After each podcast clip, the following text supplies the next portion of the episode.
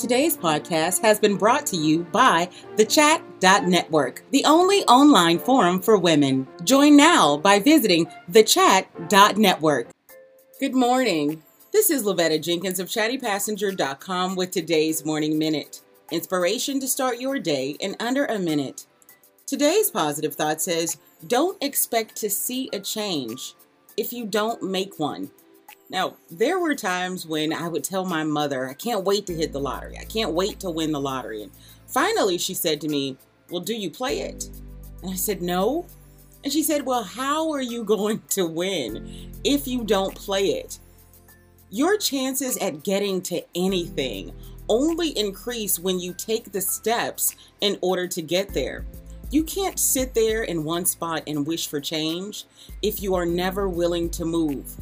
Today, I want to encourage you to get up and start making the moves, start making the changes, and then you will see what it is you want to see. If you don't make a change, you can't expect to see one. This has been Lavetta Jenkins of chattypassenger.com with today's Morning Minute. I'll see you on Monday.